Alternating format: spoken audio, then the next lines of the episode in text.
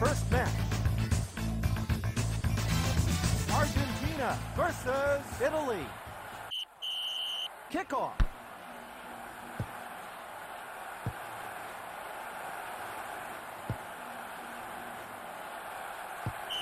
Hola, ¿qué tal amiguitos? Bienvenidos a este primer episodio de Copa Ogulag, el único podcast del Mundial de Rusia dos mil dieciocho. Mi nombre es Santiago, me acompaña Guido. ¿Qué tal, Guido? ¿Cómo estás? ¿Cómo va, Salton? ¿Todo bien? Todo tranquilo, por suerte acá. Muy contento de, de arrancar con este proyecto que veníamos madurando hace unos meses y, y que bueno, finalmente se, se concreta aquí en Radio en Casa. Sí, hace, hace años venimos hablando de esto eh, y tenemos de todo para hoy. Tenemos, tenemos un gran invitado en piso que acaba de llegar. Bien. Tenemos la ilusión de una gran entrevista telefónica. ¿Con quién? No, vamos a dejar, vamos bueno, a dejar esa incógnita bien. Flotando porque realmente sería, sería un placer poder hablar con la persona que, que tenemos ahí en la gatera. En unos minutos podría llegar a estar con nosotros. Y nos agarra este primer episodio en una semana bastante agitada en relación a las noticias que nos deja tanto Argentina como la Copa del Mundo en general. Decime eh, que tenés y te digo que tengo yo. Por un lado, eh, el otro día Sampaoli tiró la lista de convocados. La para, protolista de convocados. La, exactamente, sí, la protolista de convocados para los amistosos del veintitrés de marzo contra Italia en Manchester y el veintisiete de marzo contra España en Madrid. Eh, nada, nada muy raro. Nada muy raro, quizás. Eh, después de lo que dejó el partido de Dybala contra, contra el Tottenham, la ausencia de Dybala hace un poco más de ruido. En el momento que salió la lista, no. Claro, sí. Eh, quizás quedaron afuera algunos, algún, un par de nombres que también uno podía pensar que, que podían llegar a entrar a la lista. Entran nombres que uno no tenía en cuenta o que podía pensar que no iban a entrar en esta lista. Yo pensaba que lo Chelsea, después del partido con el Real Madrid, no iba a entrar en esta lista y entró. Para mí también. Está medio, para mí la, la, lo me, que me da la impresión que está de memoria la lista esa. Es una lista un tanto de memoria y me dicen que también que Enzo Pérez queda fuera de la lista. Yo pensé que no iba a quedar afuera de la lista, que entra Pablo Pérez en lugar de Enzo. Te duele como hincha de River, me ¿no? Me duele como... Sí, me duele como hincha de River. Me parece me parece duro con Enzo Pérez después, de, después del partido que jugó en Ecuador. Está teniendo un semestre horrible Enzo Pérez, eso es, es una realidad. Pero, digamos, Pablo Pérez viene, viene de una lesión muy larga y sí, me parece entre injusto y, y sorpresivo que queda fuera que queda fuera Enzo de esta lista. Sí, o sea, considerando que la lista es de memoria, pensar que Enzo Pérez venía a un buen partido en, el, en la eliminatoria, así que salga por rendimiento cuando los Chelsea y un par de jugadores que hay ahí en la lista que decís... Exactamente. Sí. Tipo, como que parece... parece que el criterio no, no, no queda para todos, pero bueno, en general, va, no sé, a mí Pablo Pérez me está gustando, qué sé yo. Pablo Pérez es un jugador de probadas condiciones, quizás no, no juega de lo mismo, es... Se verá si finalmente es convocado. Todavía esto no está confirmado, pero, pero parecería ser que queda fuera un Pérez y entra el de Boca, Pablo Pérez. Por otro lado, eh, ¿qué más tenés? Por otro lado, en unos días eh, va a estar va a estar definido para aquellos que nos postulamos para sacar entradas para este mundial. Esto, lo esto, que me, afecta, esto me afecta en primerísima persona y me tiene muy ansioso. Bien, para, para explicar un poco. Salton compró entradas para el Mundial. Esta... Intenté comprar entradas para claro, el Mundial. Todavía no te llegaron. no, no solo que no me llegaron, hay un sorteo flotando... Hace veinte días, a algunos ya les avisaron que sí o que no, y a otros nos sigue apareciendo el pendiente flotando ahí en la página de la FIFA. Es, es tortuoso para, obviamente, porque además es mucha guita flotando. Es, ¿cada cuánto entras dos, a Gmail? Dos veces por día. ¿Dos? No, a Gmail lo entro a la página de la FIFA. Claro. Estoy entre la página de la FIFA y esperando el, el mensajito de mi viejo que diga, che, te imputaron, no claro, sé, te debitaron dos mil, de la tarjeta. dos mil dólares y para festejar el gasto, viste, contento, claro. claro. Es que es un poco lo que es un poco lo que lo que está sucediendo en estos momentos. La realidad es que el proceso de asignación de entradas de la FIFA es así, fue así en la primera etapa. La primera etapa fue entre, o sea, uno se, asiste, se postulaba entre el catorce de septiembre y el doce de octubre. Después del doce de octubre una primera ronda de asignación, sí. En la cual no fui particularmente afortunado. Y después, el día, creo que el dieciséis de noviembre, arrancó otra segunda fase de esa primera tanda, que era primero llega, primero se sirve, le dice, le dice la FIFA. ¿Sí? Pará, ¿desde, ¿Desde el noviembre estás esperando? No, en noviembre una primera, en septiembre hubo una primera fase de asignación.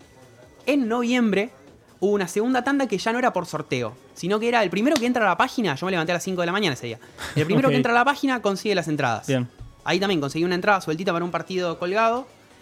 Y, en la, y después se cerró esa tanda, hubo un nuevo periodo de, de postulación. Bien. Y ahora lo que estoy esperando es el resultado del sorteo, que tiene que ser sí o sí antes del trece de este mes. Bien. O sea, nada, porque eh, tiene que haber una nueva fase de, de primero llega, primero se sirve. En días, el trece. Hoy es siete para... O sea, esto va a ser un podcast inevitablemente. Eh, no lo dijimos al principio, hoy faltan noventa y nueve días para que empiece el Mundial, no.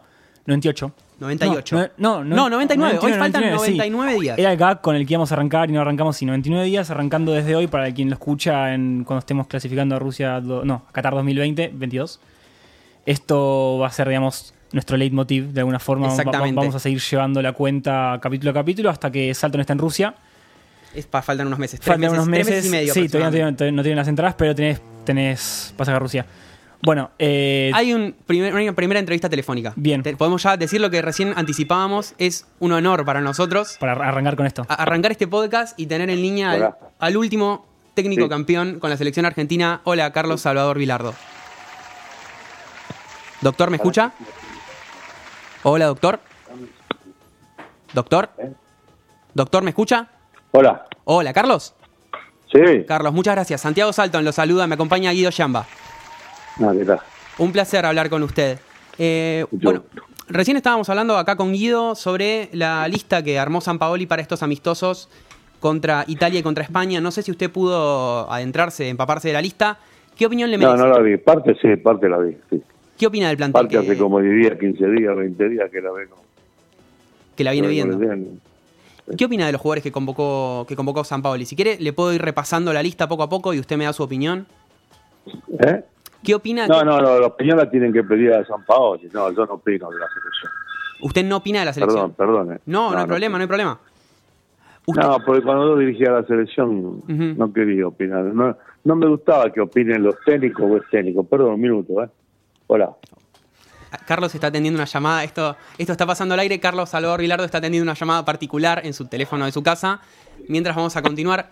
Muy bien lo que decía recién el doctor Bilardo, muchos códigos para no Hola. opinar. Hola, Carlos. Sí. Sí, bueno, eh, lo que le decíamos recién, usted prefiere no opinar de la lista que armó el técnico de la selección porque del mismo modo no le gustaba que opinasen cuando usted era el técnico. Sí, lógico, no, uno no. Yo todavía, qué sé yo, me consultan así. Claro. Queda feo, ¿vio? Porque dice, este define a este, este define al otro, este claro. define al otro.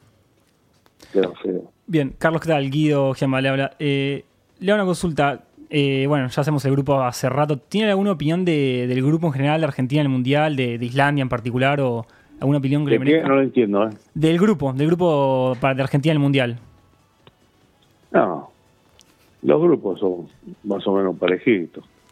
Islandia, algún equipo, digamos, ¿lo, lo ve complicado Islandia como la Cenicienta o tiene, digamos, algo No lo sobre escucho eso? bien, no lo escucho bien. Carlos, ¿me escucha bien? No. ¿No? ¿Me escucha cortado o me escucha muy bajo? No, no escucho mal, no, no, no lo entiendo bien. A ver, ¿ahí me entiende bien?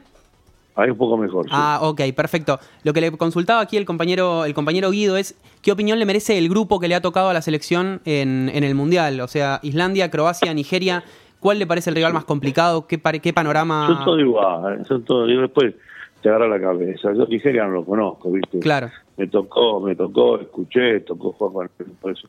Pero ahora no lo veo, hace mucho que no lo veo, no sé cómo estará.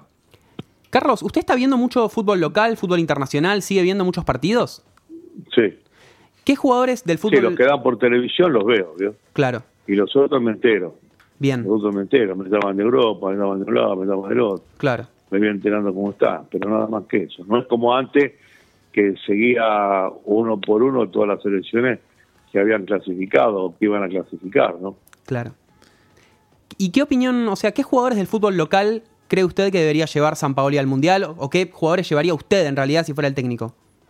No, eso le corresponde al técnico. Yo, yo no soy más el técnico. Lautaro Martínez. Que le diga no, así, está, no, está pero perfecto. A mí, yo le digo, a mí no me gustaba cuando una persona que era director... El, la gente sí, la gente tiene todo el derecho a opinar. Uh-huh. El periodismo tiene todo el derecho a opinar. Pero el que fue técnico, el que es técnico, es difícil, no puede opinar. Tiene que darse la boca, tiene su concepto, que lo uh-huh. puede decir a la familia, en un círculo cerrado y nada más, porque perjudica. Yo digo una cosa y puedo perjudicar al técnico, ¿no? Bien. Carlos, ¿qué tal? ¿Ahí me escucha mejor? ¿Eh? ¿Ahí me escucha mejor, Carlos?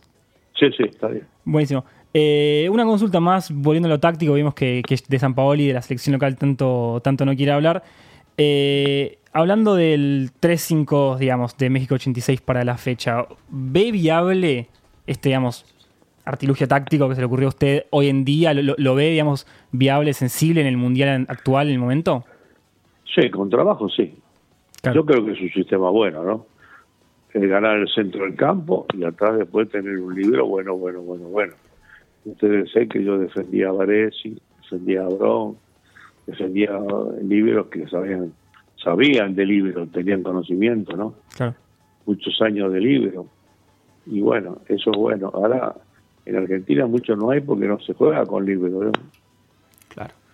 ¿Usted siente que, el, que el, digamos, la línea de tres poco a poco se va se va perdiendo en lo que es la táctica a nivel internacional? No, nunca se utilizaron. Bielsa fue el último técnico de la selección, digamos. Sampaoli hizo algunos intentos en la última en la última gira. Bielsa sí utilizó la línea de tres como, como módulo táctico a nivel permanente, inclusive en el Mundial de, de Japón y Corea. Sí, pero jugar con tres es difícil, con tres defensores es dificilísimo. Claro. A mí me costó casi un año y era todos los días, a esta hora, por ejemplo. Me reunía con los jugadores, tenés en Córdoba, tenés en Mar del Plata, tenés a donde está en Rosario, iba y hablaba con eso, y le mostraba video, le mostraba esto, le mostraba el otro, cómo era jugar con tres. Usted tiene un error en un mundial y adentro, ¿eh? El que está enfrente tiene que pensar que es un tipo, es un buen jugador. Claro. En las primeras instancias puede ser que no, pero después a medida que va pasando la, la serie, después se va a encontrar con tipos que saben un montón. Comprendo. Carlos, para ir cerrando ya esta charla y de vuelta le agradecemos al doctor Carlos Salvador Bilardo, último técnico campeón de un mundial con la selección argentina. ¿Se anima a dar una opinión sobre la actual, digamos, conducción de la A F A que, que encuentra opiniones encontradas en algún punto, eh, encabezada por Chiqui Tapia y, y Angelisi? ¿Veo alguna, algún cambio en relación a lo que fue la gestión Gorondona con la que usted, con el que usted se llevó muy bien en los últimos tiempos? Eh, ¿Le merece alguna opinión? La no, yo no los conozco, no los conozco a los muchachos que están ahora, no a los señores que están ahora no los conozco. No, no, no, no tuve la oportunidad de poder hablar de fútbol con ellos. Con Gorondona sí, porque hablábamos todos los días, pero ahora con estos muchachos, con estos señores no puedo hablar, no, no, no sé, no sé cómo son. ¿Le gustaría que lo llamaran? No, eso, eso depende de eso, ¿no? Yo no tengo problema. Y la última, Carlos, ¿podemos llegar a esperar un Bilardo en la radio nuevamente en este dos mil dieciocho? Si me llaman de alguna radio, sí. Si lo si llaman de alguna llaman radio... De alguna, en, esta, en esta radio, no sé, yo estaba en Radio La Red, ¿no? Claro, sí, sí, claro, La Hora de, la hora de Viral. La Hora de Viral, famoso años, programa. veinte años. Sí, veinte años tuve. ¿Y no lo llamaron? Y un día me dije, ¿eh? No, siga, perdón. No, y un día me dijeron, no venga más. Bueno, chao, no vengo más. Te querés, ya. Y no fui más. Ni hice juicio ni nada. Me dijeron, no venga más. Me dijo, ¿sabe qué? Era un portero. ¿El portero le Carlos, dijo? Mire que no, mire que no está más, ¿eh? Digo, bueno, está bien. Te querés que te haga. Si no estoy más, no estoy más. Y listo. No, ningún dirigente de la radio, nadie, nadie, nadie. No hice juicio, no hice nada. Nada, nada. Me dijeron, el portero dijo, Carlos, me dijeron que, que usted no está más en la radio. Bueno, está bien, no te haga problema. No vengo más y listo. Si al otro día, no, Bilardo, puede ser que le dijimos que no está más. Bueno, está bien, chao.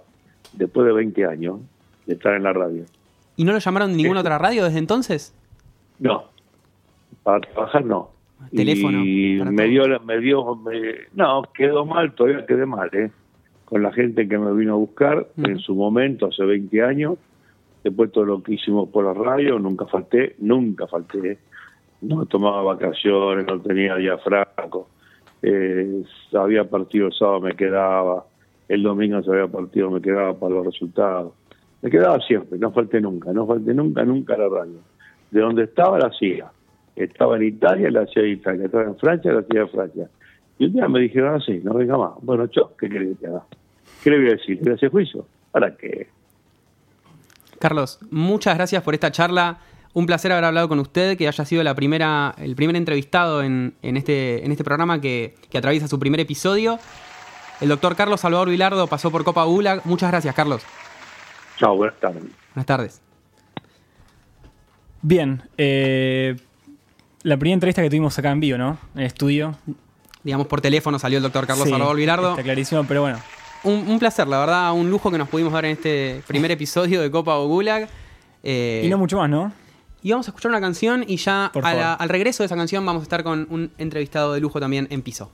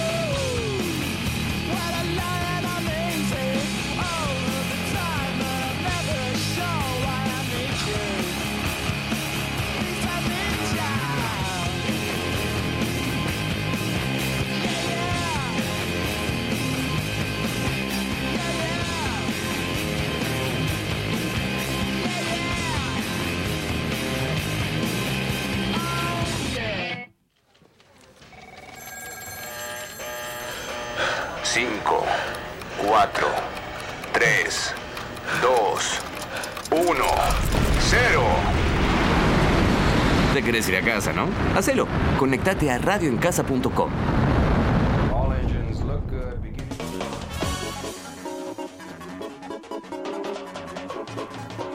Estamos de vuelta aquí en Copa Ogulag. Pasó el doctor Carlos Salvador Bilardo y ya está sentado con nosotros el primer entrevistado aquí en vivo en, en el estudio de Radio en Casa, el señor Matías Varela, arroba Bollino. Lo van a conocer muchos también. Me van a putear muchos. Me van también. a putear muchos. Claro que sí.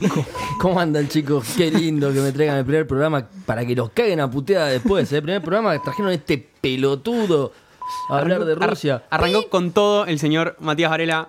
Sí. Gran entrevista al doctor, ¿eh?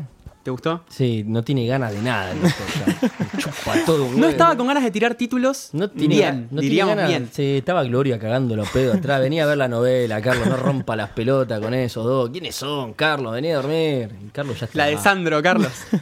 Claro, ya está hinchado la bola, doctor. Ganó un mundial, ya está. ¿Qué le puedo pedir? Hace treinta años que es de sobra lo que... Ya está, ya está. ¿Qué? Está bien, el doctor es una masa. Ícono, ícono del fútbol argentino. De fútbol mundial, además. Absolutamente. Absolutamente. Bueno, Bollino es periodista, fanático de Racing, vivió tres años en Rusia, en Rusia, uno de los motivos por los cuales está con nosotros sí, hoy. Básicamente por lo que hoy está acá, para hablar un poco de... ¿Cómo de... vengo choreando con eso? ¿Eh? Y faltan cuando tres meses para el Mundial, cuando, tres, cuando tres meses más. Se termina el Mundial y me muero, termino como Bilardo, chicos, termino ahí con, sin ganas de nada, ya fue. Me llama desde que querés, nada, qué sé yo. Te tenés que ir a Qatar un, un tiempito como para después robar con el Mundial qué de Qatar. Qué lindo que va a ser el Mundial de Qatar, setenta y ocho grados a la sombra, a las diez de la noche van a tener que jugar. Mamita ese mundial, ¿eh? Cómo volaron valijas ahí. Pasó, pasó López, dijo que había un par de valijas volando por ahí. Bueno, lo que decíamos recién, es periodista, fanático de Racing, vivió en Rusia tres años, labura en Dinamarca, colabora en el Club Victoriano Arenas, que también queremos tirarte alguna pregunta de lo que pasó el otro día con el señor Luis Ventura. Ayer pasó, le rompimos el totolo de Ballester, literalmente, con uno menos, íbamos perdiendo uno a cero, con uno menos lo dimos vuelta, se volvieron locos. Y le pegaron a Luis porque entendieron que Luis entró a provocarlo. En realidad Luis entró a la cancha como entran los técnicos que van a saludar a los jugadores, todo. Lo tiraron al piso, le pegaron un par de patadas a Luis y salimos en todos los medios por eso, pero nadie sabe que vamos primero y que les, claro. les tiramos la diferencia a Ballester cinco puntos, por ejemplo, ¿entendés? Acá importa que le pegaron al pobre Luis, que la verdad que está haciendo muy bien las cosas en el club. Cierro la presentación que se hizo ya más larga. Eh, además es sillonista en Arroban por F W T V. Recomendamos ese programa, está muy Siempre. bien. Sí, no sigo este año, eh, pero ah, bueno. No sabía. No, Perdón. no, todo bien. Quedé re bien con los chicos de Arroban, pero... Me encantaba como... a mí. Sí, sí, a mí me encanta el programa, pero bueno, eh, el tema mundial y Dinamarca y todo eso hace que sí. mejor dé un paso al costado. Sigue el programa, por supuesto, arranca el quince de marzo. Y bien. Tenés un programa en el Canciller Live, Tensa Calma. Sí, señor. Excelente Tensa. La música. Es, ah, la, la, todo el mundo me viene preguntando por sí. la música. Es tremenda. Si, bueno, terminé de presentarme y después le cuento. Ahí ya quedó la. Ya ah, ya puedo arrancar. Es de una banda rusa que se llama Leningrad. Es una banda rusa que mezcla ska, rock y otros estilos. Tiene una voz femenina también que a veces canta. El cantante en realidad y el líder se llama Sergei Shnurov. Y ese tema se llama Ni Cagó Ni Yalga, que significa no tengas piedad por nadie. Y lo pueden escuchar. Yo la primera vez que lo escuché fue, estaba viviendo en Rusia y hacía mucho frío allá, y entonces pasaba muchas horas jugando a la Xbox. Me, mi ex esposa me regaló una Xbox allá y jugaba mucho al G T A, al cuatro. No, ¿cuál es? El último es el cinco, el anterior, el de Niko Bellic. El cuatro. Sí, el cuatro. Bueno, eh, cuando, sí, sí, cuando agarrabas el auto y ponías la radio que se te cantaba a vos, había una radio que se llamaba Vladivostok. Vladivostok es claro. una ciudad que está bien al este, la ciudad más al este de, de Rusia. Zona asiática es eso. Eh, claro, zona asiática, de hecho está, creo que son cuatrocientos kilómetros al norte de Corea del Norte, valga la redundancia. Y bueno, es el nombre de la radio de fantasía, ¿no? De, de, de ese juego ahí. Y en, ese, en esa radio había mucha música rusa. Y entre esos temas estaba este que escuchan ustedes, que tiene ese, ese no sé cómo decirlo, riff. Estoy diciendo una barbaridad porque no soy músico y estoy diciendo una barbaridad, lo sé. Pero de acordeón, que es tremendo, se te pega al toque. Y la banda tiene muchísimos temas más que son ex- excelentes. Y si van allá y tienen la posibilidad de ir a verlos, vayan. Leningrad se llama la banda. Ahí para, para anotar, para Salton que va a Rusia. Buen consejo. Eh, sí. Bien, ¿viste en Rusia? Tres añitos. Me recagué de frío, chicos. Seis Sa- meses bajo cero cada año. Claro. ¿Sabías ruso? No. ¿Aprendiste? T- tampoco ahora. No, igual recién tiraste una. Ni cagó ni yalca, porque significa no tengas piedad por nadie o algo así. Lo que pasa con el ruso es que no existen traducciones así literales tal cual. Por ejemplo, sí las podés hacer en inglés. Claro. El ruso es mucho más complejo, tiene mucho más casos, muchas declinaciones, el alfabeto es otro. Entonces, este, muchas veces cosas que vos entendés en un sentido van, pueden utilizarse en otro. Uh-huh. Es un idioma muy rico, además. Lo mismo pasa con el español. Hay palabras en español que tienen como tres o cuatro acepciones. Claro. De hecho, para nosotros decir hijo de puta tiene una acepción que es positiva a veces. Eh, qué hijo de puta que sos. Y vas claro. a España, ya sabes decir eso y te cagan a puteada. Eh, algo parecido pasa con el ruso, y además el ruso es un idioma tan viejo que ha ido mutando muchas veces, y también como Rusia es un imperio muy grande, ha ido conquistando, incorporando otros, otras repúblicas que poco tienen que ver con el idioma ruso, y se ha ido deformando y armando esto que ahora se conoce como ruso, pero no es el mismo ruso el de ahora que el de hace, qué sé yo, doscientos, trescientos años atrás. También fue cambiando, de la misma manera que pasa con el español y con otras lenguas. Claro. O sea que yo no me puedo, no sirve la, de verdad, porque mucho, yo lo estoy contemplando y sé sí. que otras personas también la... ¿Estudiar? Eh, no, estudia, más allá de estudiar, que ya estamos medio sobre el mundial, quedan tres sí. meses, es, sería como un intensivo sí, tenés que total. Pa, claro, aprender cosas básicas. Duolingo, sí, no, por favor. Claro, a eso voy. Uno puede bajarse el traductor de Google, poner las frases en castellano, para, para cosas básicas como... Hola, me llamo Santiago, ponerlo en el sí, traductor. Sí, no, eso lo podés aprender. Priviet, hola, menia sabut, me llamo Santiago. Privet, miñas Saúl Santiago. Perfecto, hola, ay, lo pronunciaste re bien. Gracias. Eh, buena pronunciación. ¿Eh? Ahí va. O sea, por eso, sí. para esas cosas básicas, ¿el traductor puede ayudarme? El traductor de... ¿O corro el riesgo nunca, de que...? Nunca lo usé el traductor de Google, pero sí, cal- calculo que puede andar. Yo no me fío mucho en los traductores eso, porque muchas veces lo que hacen es traducir eh, exactamente lo que estás diciendo, y pasa lo que te decía recién, que a claro. veces este, capaz estás diciendo una cosa y quiere decir otra. Pero en esos casos creo que sí, el me llamo es universal. Eh, en todos los idiomas, aprender a decir eso. Claro. Eh, yo tengo otra con, con Rusia. ¿Por qué llegaste? ¿Cómo, cómo fue que te, te surgió la posibilidad? Oh, es una larga historia, pero yo estaba laburando en una agencia de publicidad en ese momento, y la, el papá de un amigo que era director de aire de Canal trece de, le mandaron una búsqueda para un canal ruso de noticias, R T, Russia Today. Claro, claro. sí. Eh, Muy pero, importante canal ruso, vamos sí, a decir. Pedazo, que, diría de ganas, el hacer, más importante probablemente de noti- el T N, digamos, es el T N ruso. Sí, yo te R T. Diría que es como la C N N rusa. Claro, es una C N N es, rusa. De hecho, claro, fue hecha para competir con la C N N en, este, en la batalla multimedial. Noti- multimedial entre, porque están todo el tiempo midiéndose la chota entre Estados Unidos y Rusia. Eso es permanente. Sí. Es una cosa que jamás va a cambiar, y que la, la empezás a percibir cuando ni bien llegas allá, te das cuenta que muchas de las cosas que hacen los rusos es para medírsela con los medir este, penes con claro. con este con Estados Unidos, aunque ellos lo nieguen, eh, uh-huh. es así, les quedó. Y en Estados Unidos no fui nunca, pero imagino que debe pasar una cosa similar. Eh, bueno, pero yo creía que era, me, me comentan de la búsqueda, creía que era para hacer una corresponsalía del canal acá, me habían dicho eso.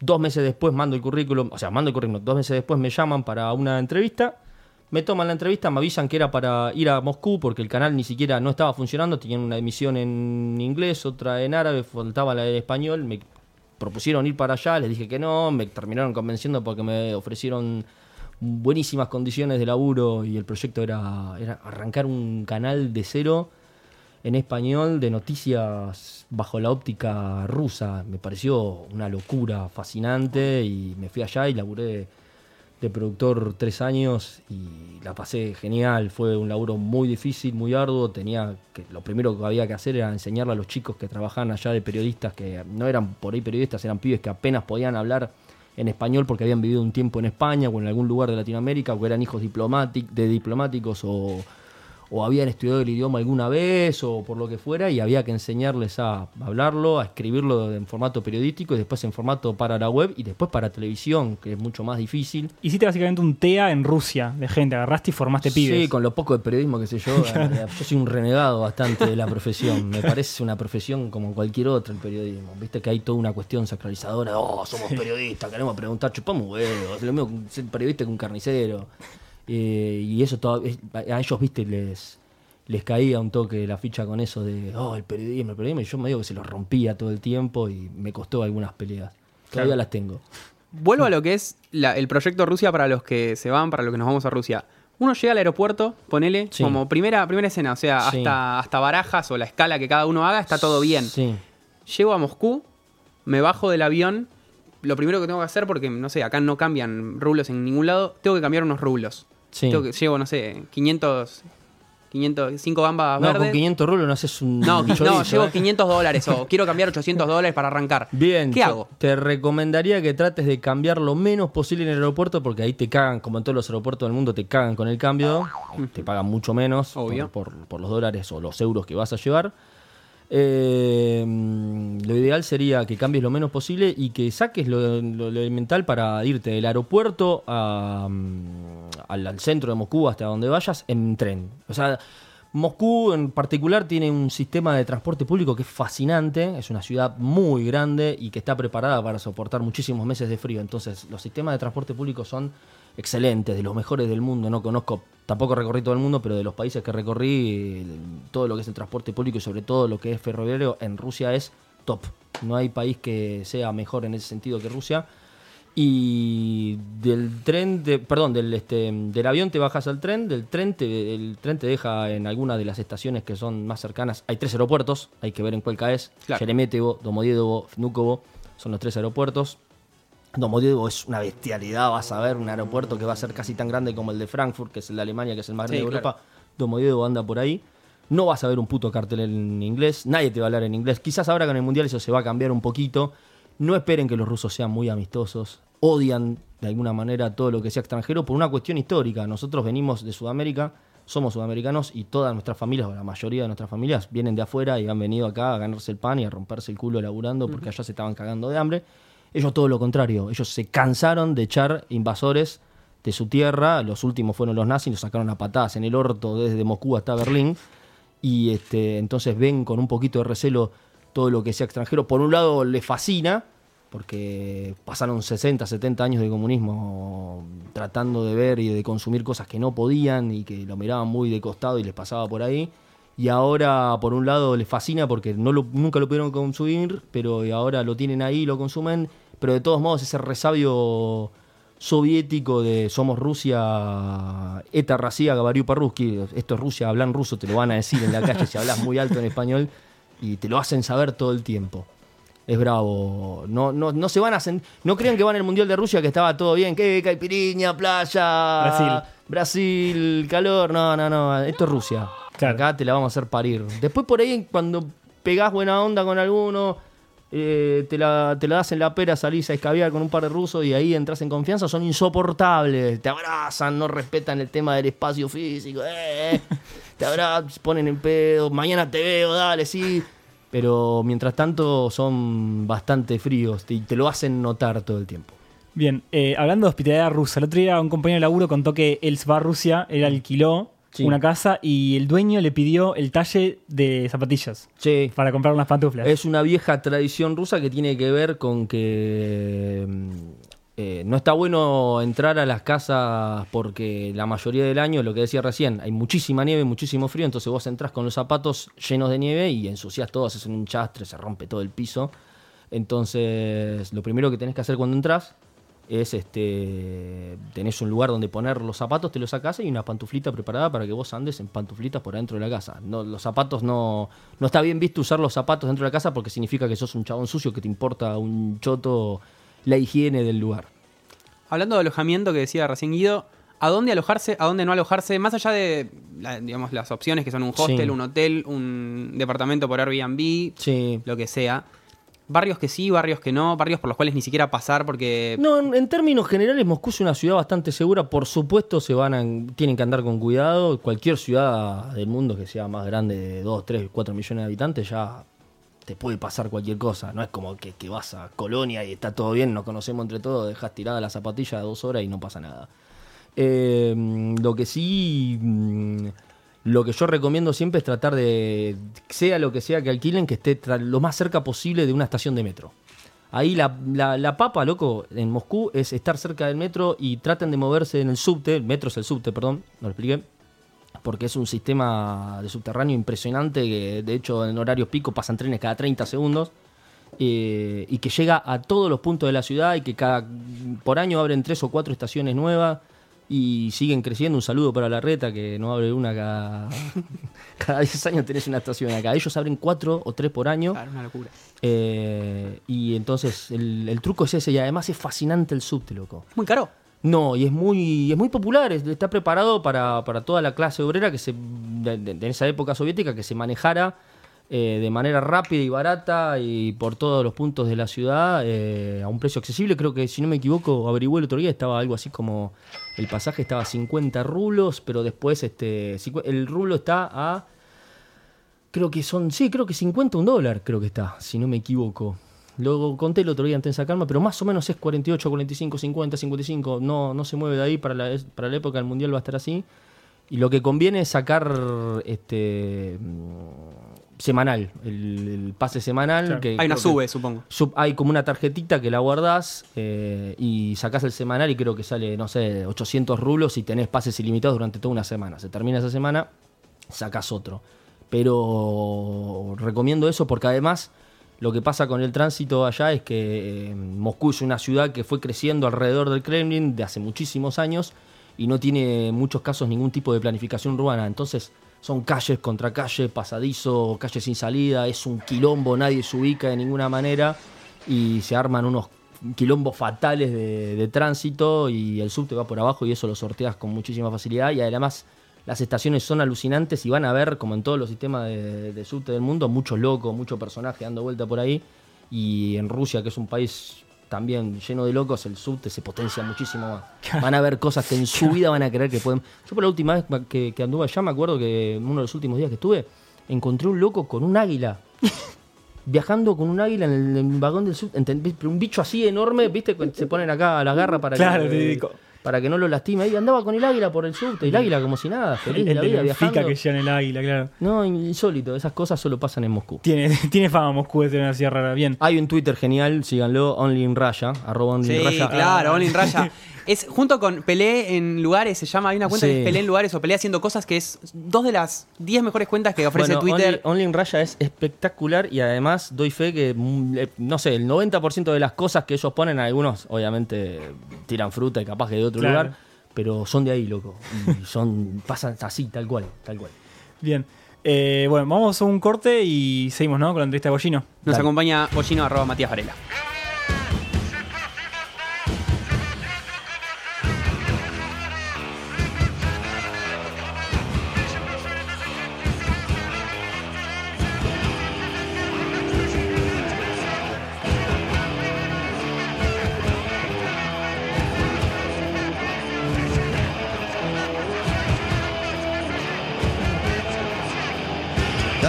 Champion du monde de football, devenir champion du monde de football.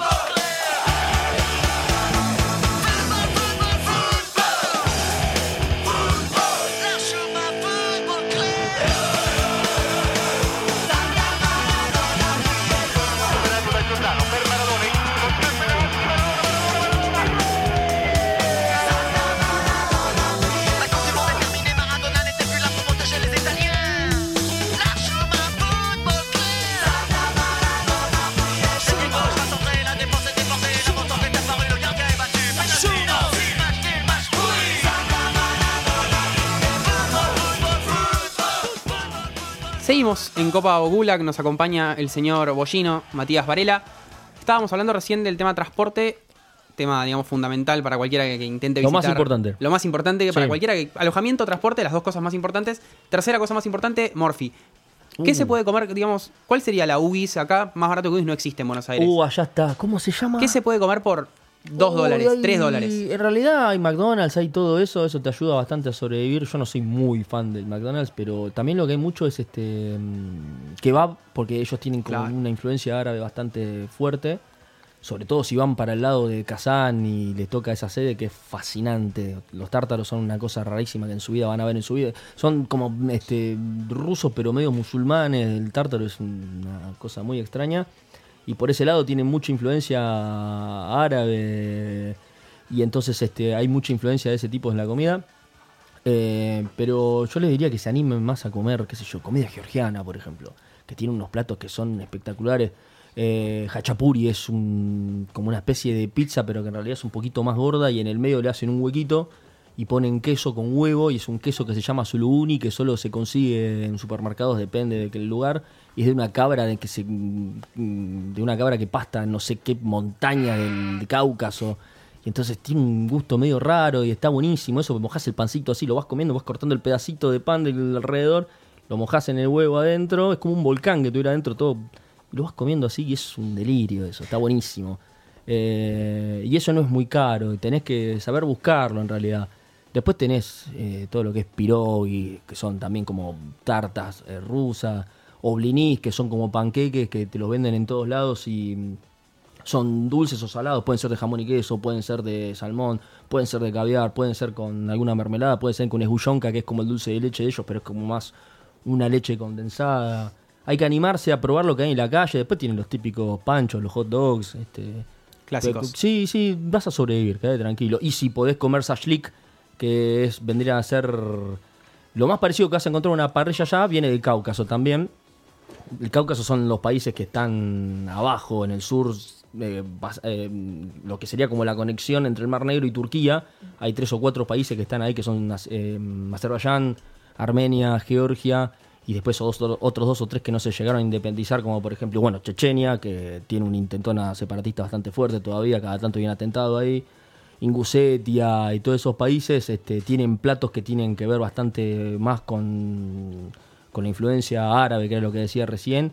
Y el sashlik son, vas a encontrar por la calle, sobre todo los días de partido, vas a encontrar como chulengos en la calle, carbón, una parrilla que sería como una rejilla así, y tipos que hacen... Son como brochettes, con okay. pedacitos de carne, de pollo... Eso es lo más parecido que vas a encontrar a un asado. Te lo venden con un pedacito de pan, una verdurita, y te lo dan en un platito así, y vos lo comes así. Eso es lo que tienen que probar allá, y es barato, no, no es caro. Eh, hace un rato, en el bloque anterior, en realidad, tiraste la de salir con un ruso. ¿Saliste mucho allá? Obvio, no te queda otra. No, y además, eh, vos pensás que viví tres años allá, y yo llegué justo para el primer invierno... Y allá pasaba que amanecía, no sé, tipo nueve, diez de la mañana y a las cuatro de la tarde eran como las diez. Entonces, este vivía de noche, ¿entendés? A las cuatro de la tarde, era, cualquier cosa que hicieras a partir de las cuatro de la tarde era como salir a las diez de la noche. Y entonces no te das cuenta y te pusiste a tomar una birra y eran las tres de la mañana y era como estar a las diez de la noche. Se te claro. complica todo y eh, encima pasa que Moscú es una ciudad muy nocturna, muy, muy, muy. Te querés ir a comer un bife de chorizo a Moscú a las cuatro de la mañana, hay un lugar. Te querés comprar ropa a las cinco de la mañana en Moscú y vas a encontrar un lugar para comprarte ropa. Son, tienen esa, esa mentalidad de ellos porque, claro, tienen que sobrevivir y tienen que sacarse de encima el hecho de vivir en ese, en ese lugar de, de condiciones tan, tan jodidas. Es muy difícil vivir en Moscú y es muy difícil querer Moscú. Después lo terminás amando porque es una ciudad fascinante que te da doscientas mil opciones a nivel cultural, al nivel este, de... Noche, de diversión, salida, noche, claro. eh, histórico, está buenísima, pero al principio es muy chocante, es muy difícil el clima, es muy difícil el idioma, es muy difícil la, la idiosincrasia del ruso, entender por qué no te quieren, porque sos un extranjero, porque esto es Rusia, ¿entendés? Entonces, después, de, yo me terminé enamorando de Moscú recién al segundo, tercer año que estaba allá. Al principio la pasé como el ojete y eso un poco lo van a sentir. No es muy amigos, eh, muy, muy ami, amigable la ciudad. Eh, en verano cambia, igual es cierto. Le va a tocar una época re linda para ir, se pone muy verde, es muy espaciosa, tiene muchos parques, mucho verde y está buenísimo. Y los rusos cambian mucho la mentalidad, se ponen contentos, salen a la calle, escabian, todo eso. Pero tengan en cuenta eso, que no va a ser un mundial típico. Y, y, a, recemos porque Rusia llegue a octavos o cuartos. Le, si no, le chupa un huevo el fútbol. Claro. A ellos les cabe el, el hockey sobre hielo. El deporte de ellos es el hockey sobre hielo porque además le gusta medirse la chota otra vez con Estados Unidos. Ah, claro. Ahora, el deporte ganaron, en el que te podés cagar a trompadas cuando te pinta. Cuando te pinta. Ah, sí, es no, un detalle eh, del deporte. Es como, lo, para el que no es un fanático del exacto, deporte, el, el símbolo del hockey sobre hielo es que cuando vos querés, mano a mano... De a hecho, creo que en Estados Unidos en los últimos años eso medio que lo, lo habían frenado y en Rusia se seguía... Se siguen dando. Estaba permitido cagarse a piña. Estaba todo bien. También lo frenaron un toque porque... No, pero aparte... claro. No, pero aparte el ruso... Allá vi un gran amigo mío que me terminé haciendo... Es argentino él, hace ya quince años. Galo Fernández está trabajando en R T ahora, es la cara de deportes allá. Y una de las primeras charlas que tuve con él, me acuerdo, me llevó a comer a, a su casa. Su mujer rusa me hizo... No me acuerdo. Blinis... No, no, no me acuerdo qué era. Una comida rusa. Da igual. Y, y le preguntaba, a mí la primera curiosidad que me salía es, loco, ¿qué es el alma rusa? Que todo el mundo habla del alma rusa. Y Galo agarró medio en chiste, medio en serio, y me dice, el alma rusa es juntarte con tus amigos, escabearte, ponerte en pedo, cagarte a trompada y al otro día pedir disculpas. Y después me fui dando cuenta, al principio me cagué de risa y después fui comprobando que era medio así. Los tipos salen, se la dan en la pera, por ahí se terminan peleando y al otro día, che, loco, perdoná, ¿me está todo bien? Sí, listo, ya está, te respeto, chao. Y otra vez volver a empezar. Es eso. En los últimos días saltó una noticia que decía que los barrabravas argentinos, sí. Algunos piensan que la doce va a ser la barra oficial, bueno, sí. Eso al margen, sí. que, la bar, que la barra oficial argentina sí. estaba arreglando sí. con los sí. ultras rusos sí. para que no haya problema con los argentinos por un lado y para ir juntos a sí. dársela en la pera a los ingleses. Sí. ¿Lo ves factible? Como bastante, y ojalá que lo hagan porque si no van a cobrar como locos. Nunca te metas con un barra ruso. Porque pelean por deporte. O sea, corre Diceo, corre en todo. No, no, no. no. La, lo, las peleas de barras allá, eh, como no tienen este componente que sí hay acá de, de, de, de cuestiones de, de estar ligados al poder y de guite, de manejo de negocios ligados al fútbol, ellos son hinchas de verdad, son ultras. Eh, y todos los rusos tienen una formación física bastante importante desde chiquitos. Uno de los primeros deportes que aprenden haciendo educación física es la lucha, la, la lucha gre, eh, greco-romana. Este, son muy buenos para eso. Eh, entonces lo tienen incorporado per se. De la misma manera que nosotros tenemos incorporado a hacer jueguito con una pelota, ellos saben pelearse. Iván Drago son. Son claro. todos Iván Drago y cuando las barras se pelean entre ellos, este, se, se pactan las peleas, qué sé yo, dos, tres horas antes de un partido o el día anterior, se citan en un parque que no esté la policía cerca. Van dos bandos, de, de, pactan eh, no armas blancas, puño limpio, treinta de cada lado. Avanzan, tipo corazón valiente. valiente. Eh, y se cagan a trompadas, pa, pa, pa, pa, pa, pa, el que pierde levanta al otro, mucho gusto, chao, nos vemos en el partido. Así. Se, pa- se parece un poco a la barra de, la, a la barra de los años setenta eh, que así. Muchos añoran, como ah, las barras de antes. Un es... saludo a Pistola Gámez. Eso. Claro, son claro. esas barras Pistola Gámez. Eso, así, a, los, a puño limpio, se cagan a trompadas, todo bien, chao. Hay peleas, búsquenlas en, en, en internet, en ruso se dice a ese tipo de peleas, se le dice draka. Draca. Draca, con D, Draca. Poné Draca. O sea, si me dicen Draca, me doy media vuelta. Andate, empezá a correr. Rajo. a... No, son... Draca, Draca, chao. No, no, pero aparte, para, para muestra tenés la última Eurocopa que los corrieron a, en Marsella. No, y el otro día que mataron a. Wow, a uno de. En Vizcaya. Sí, en, en mataron en a un policía. No les cabe, no, no, no tienen drama. No, no, no. Completamente. Ya habían perdido el partido de Moscú y dijeron, bueno, de alguna manera le van patadas, po. Se pudren todo, no tienen historia y les encanta y se sienten cómodos. Y de hecho está como avalado. De, de hecho, cuando pasó esto de Marsella, que fue lo que recuerdo, eh, Putin sale a dar declaraciones sobre eso porque casi se le genera un quilombo diplomático importante. Y Putin medio que se reía y las declaraciones eran... A mí me resulta poco factible que cien de los nuestros se hayan cagado a trompetas y hayan vencido a quinientos de ellos. No puede ser, jajajaja, ja, ja, ja, medio se reía de costado y todos los rusos aplaudiéndolo. No, lo tienen incorporado, les fascina y está todo bien con eso y hay que tener cuidado. Ojalá que los muchachos que vayan de acá trancen porque si no la van a pasar como el culo. Eh, bien, tenemos cambiando un poco de tema, sabemos que sos hincha de Racing. Sí. Qué desastre. No, ahora está todo bien, la pasé mal, pero... Sí, sí, sí, están, están en días mejores. Sí. Eh, hablamos un tocas con Bilardo de... Bueno, le queríamos preguntar en realidad de Lautaro Martínez, que es como medio la incógnita que hay acá en... La... Tiene que ir al Mundial, Lautaro. ¿Qué vas a llevar? Icardi, si no... El no, otro realidad... día dijiste que ¿Qué? Estaba un poco inflado, igual te leí... De como, ¿A quién? De, dijiste que Lautaro como que no... No, la habré dicho la prensa chiste. Está un poco... No, no, no, Lautaro vale cada peso. Literal. No, cada peso que vale, Lautaro. No, la habré dicho un chiste. Es tremendo. Es el mejor delantero que vi. No porque sea de Racing, ¿eh? No, no, está de claro. hecho, lo, lo seguimos con un montón de pibes con los que tengo un grupo de amigos este, que son este, incluso empleados del club ahí en Racing, en las inferiores, en el predio Tita. Y lo del autor es una bestialidad, ¿no? Es un delantero que tiene destino de jugador top en un equipo grande de Europa. Y va a ser ese corte de jugador tipo Zanetti, tipo, no sé, Cristiano Ronaldo, Messi salvando la distancia. No es una bestialidad lo de Messi, pero esa condición de, de líder y de jugador profesional, modelo, Lautaro es eso, tiene veinte años y parece que estuvieras hablando con un tipo de treinta y cinco. No, no se cuida, no sale, y si sale la hace muy bien y nadie se entera. Eh, maneja bien las redes, declara perfecto, nunca lo vas a decir, nunca lo vas a escuchar diciendo nada estridente, excepto que Racing es el más grande de Argentina, pero lo dice porque de verdad lo siente.